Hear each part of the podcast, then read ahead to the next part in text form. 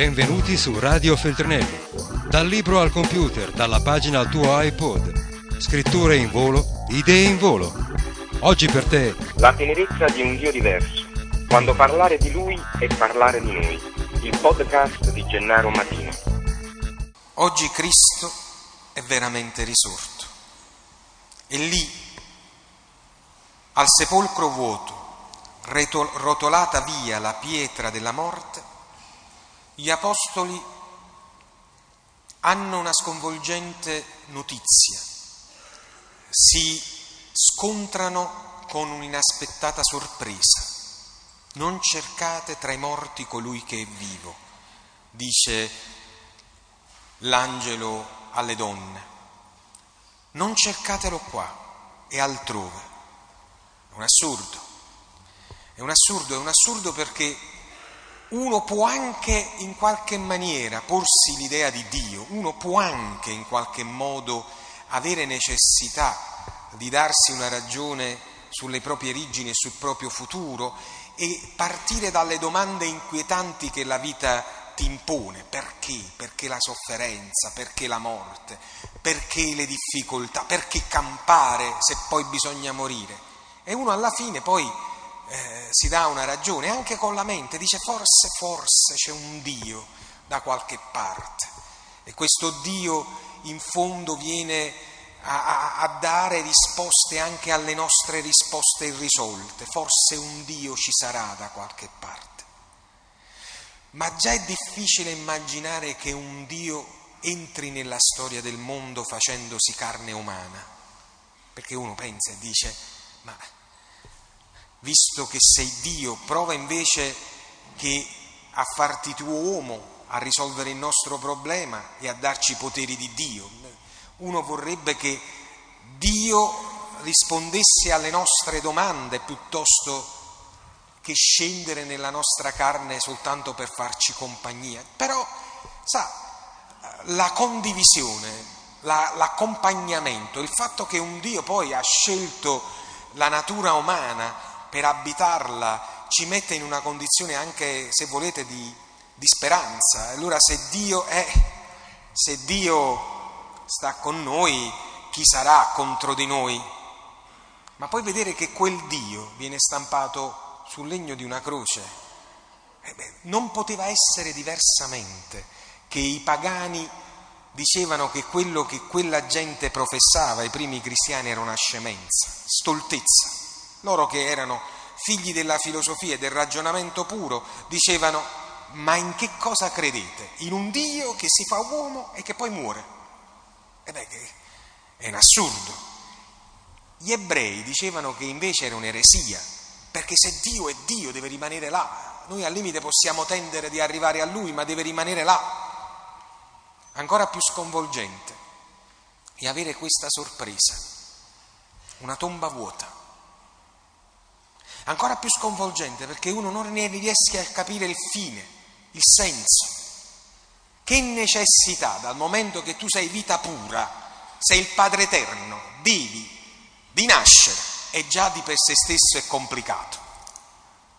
Poi di vivere, poi ci provochi con la tua morte a tal punto che dobbiamo scappare via come tutti i discepoli e dire, allora questo non era Dio, era un impostore, uno che ci ha deluso, e poi risuscitare. Non era meglio invece che con un colpo prodigioso, non so, con una invenzione da Dio, perché uno Dio questo deve fare, scende, apre il cielo e dice, sentite, io sono Dio, sapete che c'è di nuovo, togliamo la morte da mezzo, visto che poteva essere di più, che è tutta sta sceneggiata. E voi pensate che con questo patrimonio di assurdo e di eretico Pochi uomini sono partiti nel, nel mondo, sono partiti tra tutte le popolazioni in quel tempo a raccontarlo, a raccordare questo assurdo, perché una ragione ci sta e ci sono più risposte da dare a questo avvenimento che ci porteranno a Pasqua, che se riusciremo a capirle, probabilmente la faremo Pasqua, non sarà soltanto, come dire, un modo per rispettare una tradizione o come si diceva una volta di fare il precetto pasquale. Forse lo capiremo, forse capiremo fondamentalmente che il problema, che qualsiasi fede, qualsiasi religione, tutte le religioni presenti al mondo, tutte, il vero problema è che il rapporto c'è tra la mia vita e la mia morte.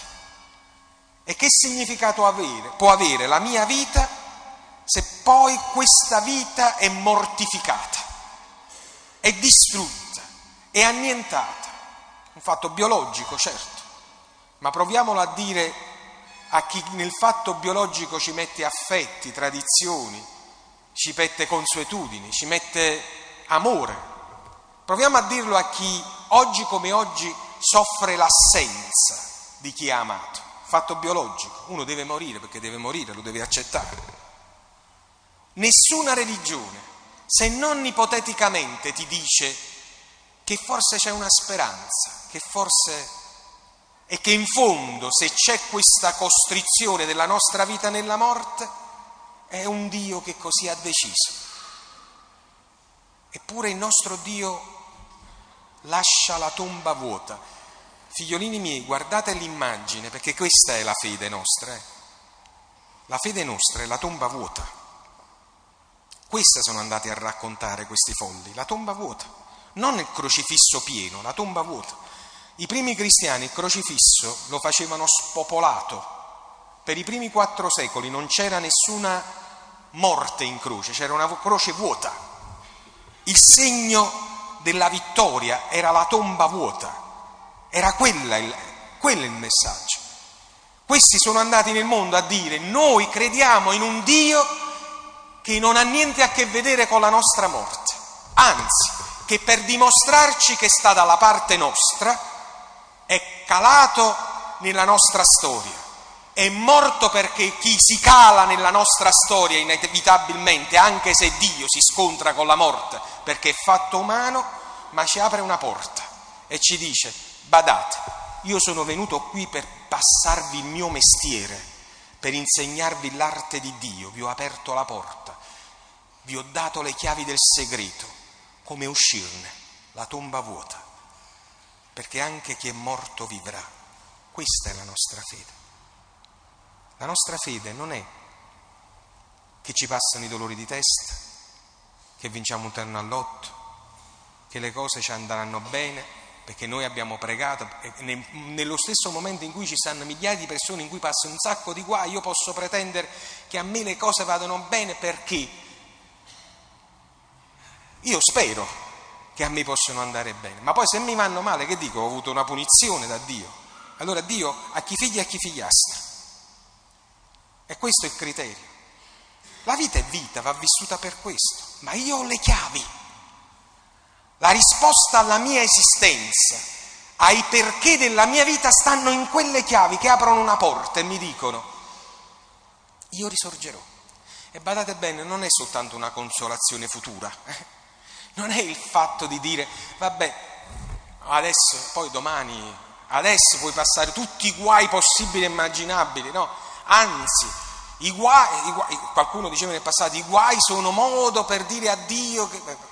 I guai lasciamoli stare, quando uno se l'ha da fare, se l'ha da fare, perché non è che uno dice poi ci sta la resurrezione, il premio, no, no, no. Quel fatto, quella porta, mi dà senso e significato anche al prima cioè mi mette in grado di accogliere anche l'inevitabile lotta come una tappa e non come un fine. Mi mette nella condizione di imprimere un meccanismo, un movimento, una dinamica di speranza ai miei giorni. Mi dà tempo, oltre il tempo. Mi dà fiducia, benché le cadute. Mi dà luce al di là delle tenebre. Mi apre il cuore a capire che con questo mio corpo, sì avete capito bene, con questo mio corpo, non con il fumo dell'anima, io proprio, io, nella mia identità personale, io, vedrò voi tra mille anni e faremo festa. Questa è la nostra fede. Questa è la nostra fede. È una fede che benché le difficoltà, benché il momento di crisi ci apre ad orizzonti nuovi, a straordinarie avventure, alla possibilità di legare il tempo all'eterno, di mettere dentro di noi la certezza che ce la possiamo fare. Solo se un Dio ci dice che ce la possiamo fare, questo Dio è credibile. Se è un Dio che ci dà soltanto mazzata, visto che la vita già ce le consegna di per sé stesse, è un Dio pesante, è un Dio che carica di pesi le nostre spalle che sono insopportabili. Se una Chiesa non diventa una Chiesa che libera dai pesi, che, che, che è capace di dare speranza, se una Chiesa non trova un linguaggio per dire ce la potete fare, non vi preoccupate, perché Dio ci ha, ci ha creduto, Dio è dalla nostra parte, Dio è risorto perché noi possiamo risorgere. Noi crederemo perché siamo sottoposti, ma non crederemo perché siamo liberati. Oggi è Pasqua, è giorno di liberazione. Portate le vostre sofferenze sulle spalle del Cristo. Aprite il vostro cuore al suo grido che vi chiama. Possiate essere da Lui benedetti e consolati, accarezzati dal suo gesto d'amore. Non vi sentirete soli. Se c'è tristezza, sapendo che Lui è risorto e dalla tua parte, c'è consolazione se c'è sconfitta, ci possiamo rialzare, anche perché la vera vittoria non è di chi non cade, ma di chi si sa rialzare. Se avremo dentro di noi il coraggio del suo amore, anche nel tradimento che riceveremo dagli uomini, daremo dignità ai gesti che compiremo. Se siamo risorti, noi vinciamo il pessimismo e diventiamo luminosi di ottimismo, positivi. Pure le cose tristi sapremo trasformarli.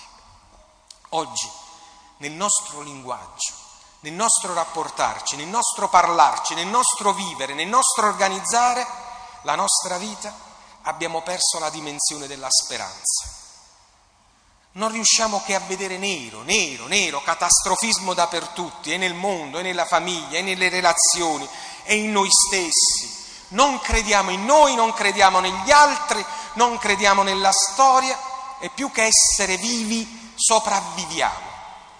La resurrezione ci mette in moto i meccanismi che ci portano a voler bene a noi stessi così come siamo, ad avere fiducia di potercela fare un bambino che ha un genitore che gli permette di vedere insieme ai suoi limiti le sue potenzialità e che gli dà la possibilità di guardare oltre e benché le sue cadute farlo rialzare con il suo giusto passo è un grande genitore.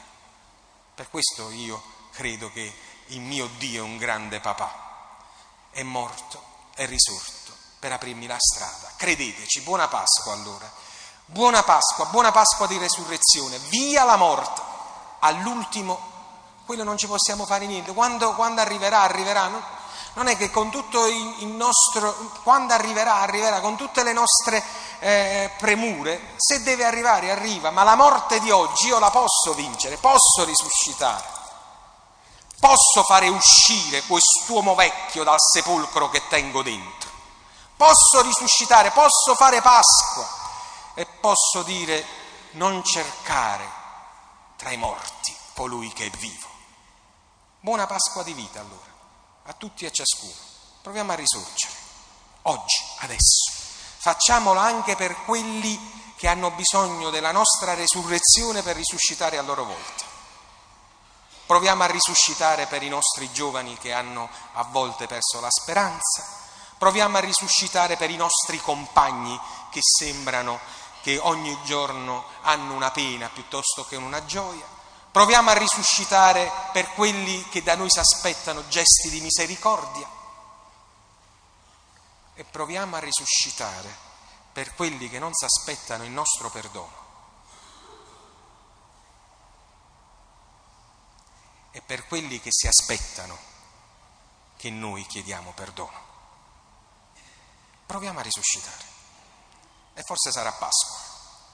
E finalmente capiremo che oggi se Lui è morto ed è risuscitato per noi, non è per farci dire una messa all'anno, ma per cambiarci la vita. E se la vita cambia in luce, allora sarà più bella viverla, varrà la pena fino in fondo dire ci sono e sono contento di esserci stato.